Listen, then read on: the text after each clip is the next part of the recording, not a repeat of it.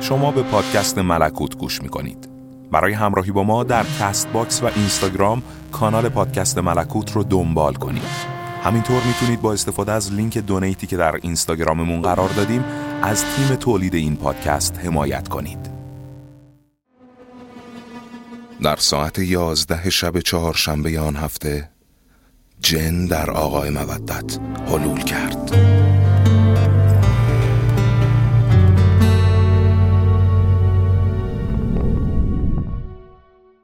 میزان تعجب آقای مودت را پس از بروز این سانحه با علم به این که چهره او به طور طبیعی همیشه متعجب و خوشحال است، هر کس میتواند تخمین بزند. آقای مودت و سه نفر از دوستانش در آن شب فرح بخش مهتابی بساط خود را بر سبزه باغی چیده بودند. ماه بدر تمام بود و آنچنان به همه چیز رنگ و روی شاعرانه میداد و سایه های وهم‌انگیز به وجود می آورد و در آب جوی برق می انداخت که گویی ابدیت در حال تکوین بود. در فضا خنکی و لطافت و جوهر نامرئی نور موج می زد و از دور دور زمزمه های ناشناخته‌ای در هوا پراکنده می شد و مثل مه بر زمین می نشست.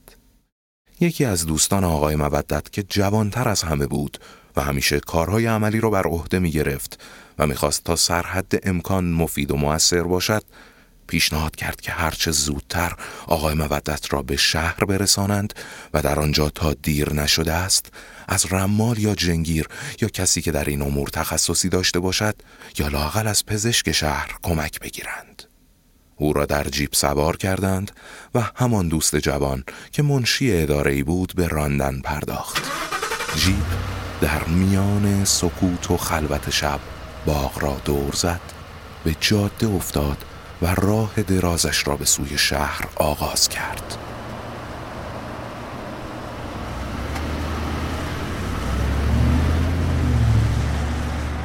آقای مودت را با وضع نزاری تقریباً در عقب ماشین پرت کرده بودند. هیچ یک از سه نفری که خود روی صندلی‌های نرم فنردار جلو نشسته بودند طاقت نداشتند که سر برگردانند و کیفیت حال او را تماشا کنند. راه با دستاندازهای بیشمار و پیچهای متعددش به نظر تمام ناشدنی می آمد، در حالی که هنگام غروب وقتی که با دلی شاد و فارغ از غم و اسبابی آماده برای طرب از شهر به سوی باغ آقای مودت راه افتاده بودند، از اینکه میدانستند سرانجام خواهند رسید و از لذت تفرج و سواری محروم خواهند شد ناراحت بودند. اکنون هر سه تن در سکوت کامل به جاده مینگریستند و بازی مهتاب را در پستی و بلندی ها و نیز سایه های تند و زود گذره بوته های خار و پشته های سنگ و تپه های خاک و زمزمه های غافلگیر کننده حیوانات شبخیز را به حساب عوامل مابعد طبیعی و آن جهانی می‌گذاشتند. به شهر رسیدند. منشی جوان چراغ‌های جلو را روشن کرد. از خیابان‌های خواب‌آلود و خلوت که مالامال جلوه‌های غریبانه‌ای بود که تنها آخر شب‌ها در شهرستان‌های دور افتاده ممکن است پدیدار شوند گذشتند. یکی از سه نفر که بی اندازه چاق بود و چشمهاش به همین علت در میان صورت گرد و فربهش پوشیده میماند گفت: خیلی خوب، اینم شهر. نصف شب خودمون آواره کردیم اومدیم. حالا میخوام بدونم دنبال کی میگردید؟ فکر میکنید اصلا نتیجه ای داشته باشه؟ جوابش را دوست دیگری داد که میان او و راننده نشسته بود. معلومه دنبال جنگیر میگردیم. مرد چاق با صدای کلفت و نکرش تقریباً فریاد زد: آخه این روزا که همچین آدمایی پیدا نمیشن. شاید اگه تا صبح صبر کنیم و بعد سر فرصت تو محله‌های قدیمی سراغ بگیریم به نتیجه برسیم، ولی حالا غیر از اینکه خودمون رو خسته بکنیم که نتیجه‌ای نمیگیریم. راننده گفت: این کار خیلی فوریه، میبینین که نمیتونیم صبر کنیم. تازه اومدیم و خسته شدیم چه اهمیتی میتونه داشته باشه؟ البته شاید برای شما که همیشه به فکر خودتونین زیادم مهم نباشه، ولی ما نمیتونیم اون رو همینجوری ول کنیم. اینجا خنده داره واقعا. شما با همین زودی از میدون رفاقت در رفتین؟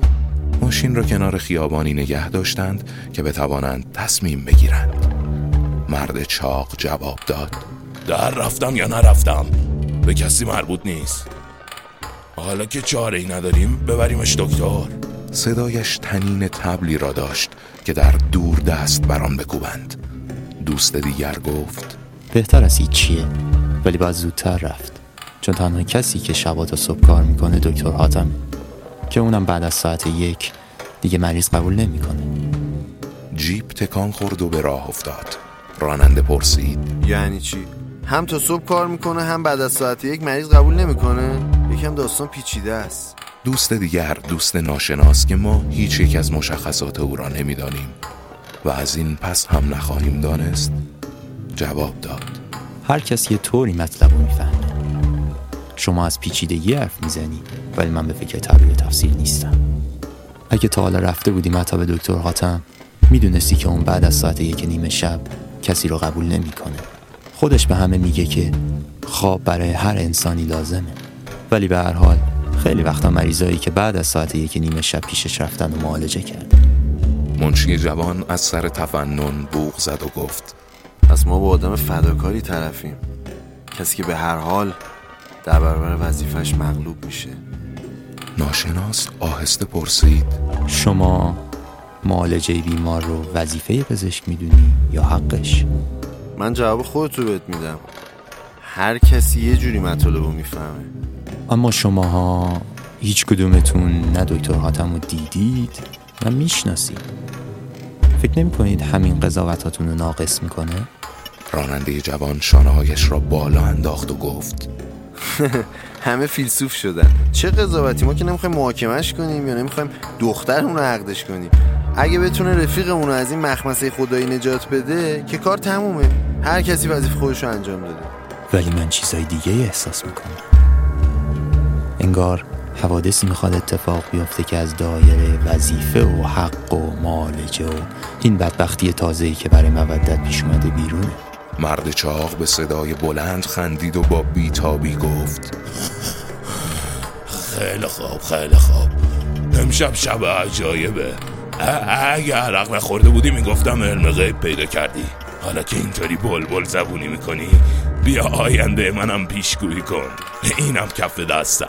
ناشناس به نرمی کف دست گرد و سنگین مرد چاق را در دست گرفت. سرش را پایین آورد و در تاریک و روشن به خطوط فراوان و عمیق آن خیره شد. سکته میکنی. منشی جوان بی اراده پایش را روی ترمز گذاشت و باز برداشت. همه به بالا جستند. مرد چاق خنده خود را فرو خورد و دستش را از دست دوستش بیرون کشید. صد بار گفتم که از این شوخیا بدم میاد. حالا به کوری چش تو هم که شده درست گوش کن. خیال دارم صد سال عمر کنم. به همین چاقی و سلامتی بخورم، کیف کنم، زم میگیرم، لذت میبرم.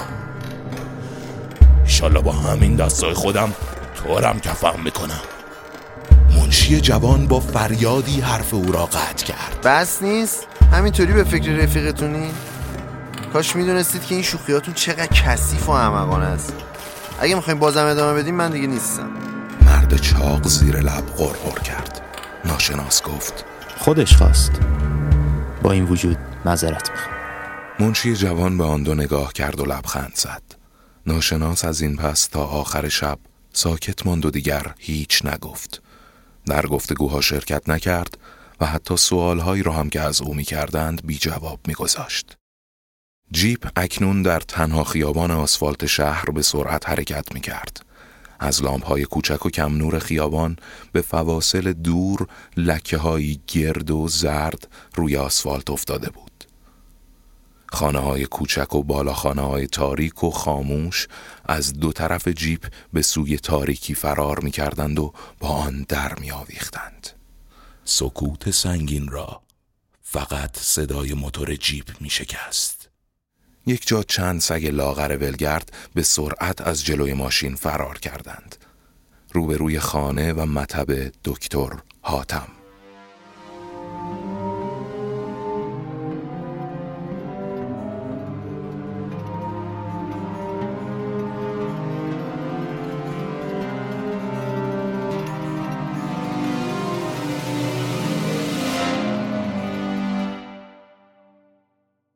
رفقای آقای مودت پیاده شدند و او را کشان کشان به آن طرف بردند.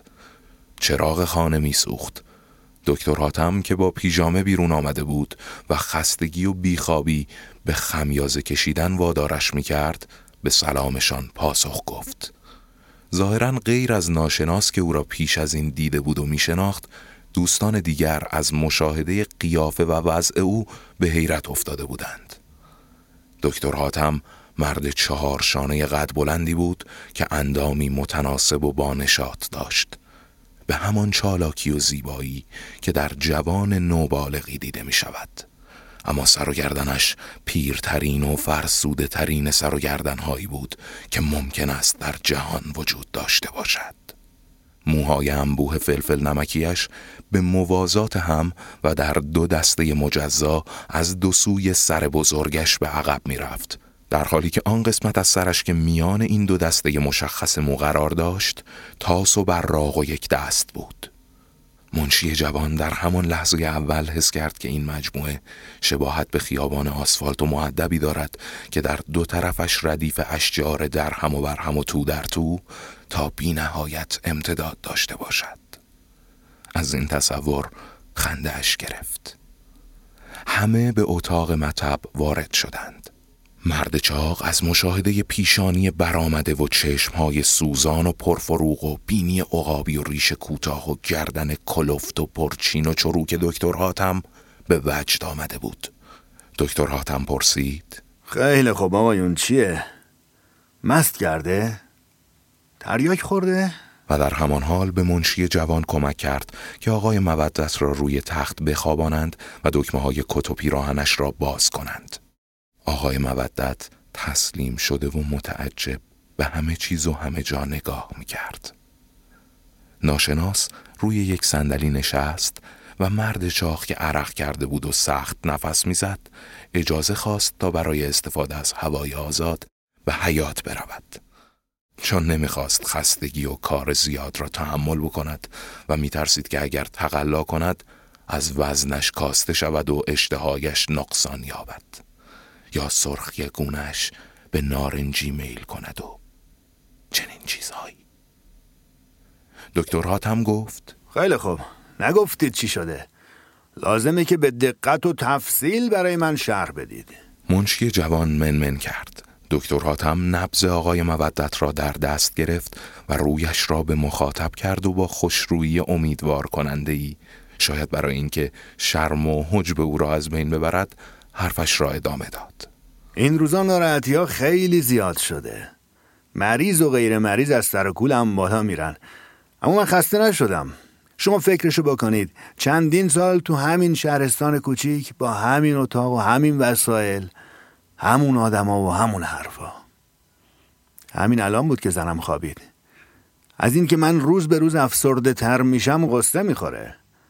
بازم مثل همیشه پیشنهاد میکرد که دست بکشم و مسافرت کنم. پیش خودمون بمونه، این کاریه که حتما میکنم. صدای سرفه مرد چاق که از حیاط میآمد به گوش رسید.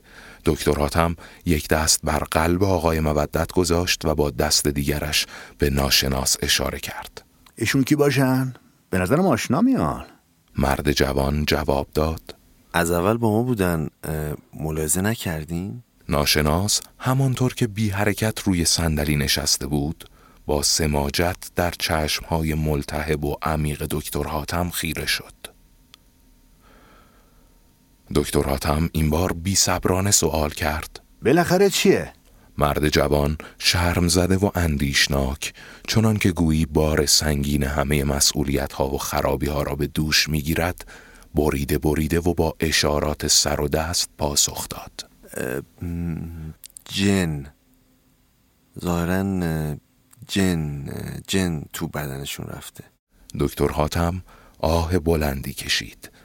معلوم بود که اهمیت قضیه را عمیقاً دریافته است. گفت: آها، بنابراین کارمون خیلی مشکله. چه ساعتی بود این اتفاق افتاد؟ تقریباً یک ساعت پیش. دکتر حاتم ریش خود را خاراند. در گرمای اتاق به نظر مرد جوان آمد که دو برجستگی طرفین پیشانی دکتر هر دم بزرگتر می شود. ببینید، من مدت از این کارا نداشتم. اما به خاطر شما که راه درازی اومدین و بیشتر برای خود بیمار و همچنین از نظر وظیفه‌ای که احساس میکنم هر کاری از دستم بر بیاد انجام میدم. البته قول نمیدم که نتیجه حتما رضایت بخش باشه. خطری داره؟ ما میخوایم روز که شد بریم سراغ جنگیر. فکر نمی کنم. اما از کجا گیرشون میارید؟ اونا نسلشون ور افتاده. خیلی خوب، حالا چی کار میکنین؟ خب یه کمی برای شما تماشاییه. من اول باید توی این قفسه‌های کهنه به دنبال یه لوله بگردم. لوله درازیه که توی معده فرو میبرن. مدت هاست که ندیدمش، ازش بیخبرم خیلی وقته. مطمئنین که رفته به معده‌اش؟ تقریبا. اینجور چیزا رو طب جدید بهش میگه جسم خارجی. وقتی این جسم خارجی به بزرگی جن باشه، مسلماً جایی بهتر از محیط فراخ معده پیدا نمی‌کنه. لازمه که رفیقمون رو از حیات صدا کنم؟ کاری ندارید که زور لازم داشته باشه؟ بیفایده است. اون بیاد اینجا بی خود عرق میریزه. وانگهی این کار به ملایمت و احتیاط بیش از هر چیزی احتیاج داره. دکتر حاتم از درون جعبه چوبی گردش که در بین انبوه شیشه‌های خالی و نیمه پر دوا و پنس‌های زنگ زده و سرنگ‌های شکسته گم شده بود، لوله لاستیکی درازی بیرون کشید. لوله مثل مار کوتاه و بلند میشد و به اطراف میپیچید. بعد یک تشت لعابی و شیشه درازی که درونش مایعی بنفش رنگ بود و چند سرنگ کوچک و بزرگ آماده کرد و روی میزی که پهلوی تخت قرار داشت گذاشت. آقای مودت با دکمه‌های باز، در حالی که موهای وز کرده سینه‌اش بیرون زده بود، وحشت زده و حیران او را میپایید. دکتر حاتم لوله لاستیکی را به نرمی و احتیاط به معده آقای مودت فرو برد. مرد جوان با بلا تکلیفی پرسید: از دست من کاری بر نمیاد؟ نمیتونم کمکی کنم؟ من شما رو تقدیس میکنم. شما برخلاف اون دوست تنومندتون هستید که گویا همیشه به فکر خودشه. شما دلتون میخواد برای رفیقتون موثر باشید و در راهش فداکاری کنید. چند دقیقه دیگه بهتون میگم که شکمشو ماساژ بدید. دکتر حاتم تمام مایع بنفش رنگ را با سرنگ از راه لوله لاستیکی به معده آقای مودت فرستاد و پس از آن لوله را بیرون کشید. لوله به روی خود جمع شد. شکم آقای مودت از اطراف نفخ می کرد و هر دم برجسته تر می شد. دکتر حاتم گفت: حالا نوبت شماست. منشی جوان با خوشحالی دست به کار شد. با دستهای ورزیدش که دکتر حاتم را به شک و تعجب انداخت، شکم آقای مودت را از بالا به پایین و از پایین به بالا و از اطراف به مرکز ماساژ میداد. دکتر حاتم گفت: این کار باید یه ربع تا بیست دقیقه ادامه پیدا کنه. تازه برای شما که به فوت و فندش آشنایید، و الا بیش از این طول میکشید. قبلا جایی بودید؟ نه، هیچ جا. من خیلی از کارا رو اگه نخندین مادرزادی بلدم. خنداور نیست. من خیلی سال پیش دستیاری داشتم که بدون تمرین و تعلیم قبلی همه چیز میدونست. شاید چهل سال پیش. افسوس که خیلی زود مرد. شما چند سالتونه؟ خیلی زیاد. بهتر بگم معلوم نیست. معذرت میخوام، میشه فضولی بکنم؟ میدونم میدونم. چرا من باید اونو کاشته باشم؟ فکر میکنید نمیدونم مردم پشت سرم چی میگن؟ اینا سزای خدمت‌هایی که بهشون میکنم. کاش به همینجا ختم میشد. تو آبادی‌های اطراف، حتی شهرستان‌های دور و نزدیک، یه سری شایعه هست که میگه شما هر سال یه شاگرد جدید استخدام میکنید و چند وقت بعدم میکشیدش. خنده‌دارتر این که از همشون صابون درست میکنید. بله بله، اما کی باور میکنه؟ من قاتل نیستم. قبل از هر چیز یه طبیبم و حتی اگه یه روز به این کار مایل بشم، وجدان پزشکی اجازه نمیده. این شاگردا هر سال با پای خودشون میان و به زور خودشون به من تحمیل میکنن. اغلب از دهات اطراف یا محلات دور شهر اومدن، فقیر و بیچارن و تصور کار راحت و مزد فراوون چشماشون رو کور و خیره کرده. من نمیتونم مخالفت کنم چون خب دستنا هستم. خب من به کار زیاد و خسته کننده عادت کردم، ولی اونا این عادت رو ندارن. بی غذایی ها و ناتوانی های قبلی و روبرو شدن با این واقعیت که پول زیادی به دست نمیاد، اونا رو از پا در میاره. خب باید چیکار کرد؟ و درباره صابون، من صابون خودم رو از پایتخت تهیه میکنم، یک جا و ارزون. بهتر نیست خودتون تنهایی کار کنین؟ اینجوری دیگه دهن مردم هم بسته میشه. مگه شما تونستین تنهایی رفیقتون رو معالجه کنید؟ از این گذشته مردم هیچ وقت ساکت نمیشن. چرا؟ چون دسته یه عده‌ای تو کاره. اون چند تا طبیب جوونی که تازه اومدن تو این شهرستان و خب جویای پول و اسم در کردنن، از کثرت بیمارای من و همینطور از نیروی فراوان و شور و شوقم خب حسرت میخورن. خودشون در طول روز بیش از یکی دوتا مریض ندارن. اینا رو خودم میدونم. البته تا الان با شما آشنا نبودم، ولی دلم میخواد با من یکم خودمونی تر صحبت کنید. یه جوری حرف میزنین انگار من از یه شهر دیگه‌ام. نه، درد دل میکنم. برای من از شهرهای دیگه، حتی از شهرهای دورم مهمون مریض میاد. اونا رو بیشتر دوست دارم چون راه درازتری طی کردن. همین الان تو بالخونه من یه مرد خوابیده که احتیاج به یه عمل جراحی داره. این یعنی خودش یه همچین احتیاجی رو حس میکنه. اسمش میم لامه. اما اینکه از کجا اومده مجاز نیستم بگم. اینجا وسایل جراحیتون کامله؟ یا مجبورید احتیاط کنید؟ احتیاط میکنم. مرد بسیار متمولیه، با اتومبیل خودش اومده. من به شوفرش که پیشکار و پیشخدمتش هم هست یه جایی توی سرداب خونه دادم. اربابش مثل این که ارزش پول اصلا نمیدونه، یا به نظرم یه گنج چیز زیر سر داره، بی حساب خرج میکنه.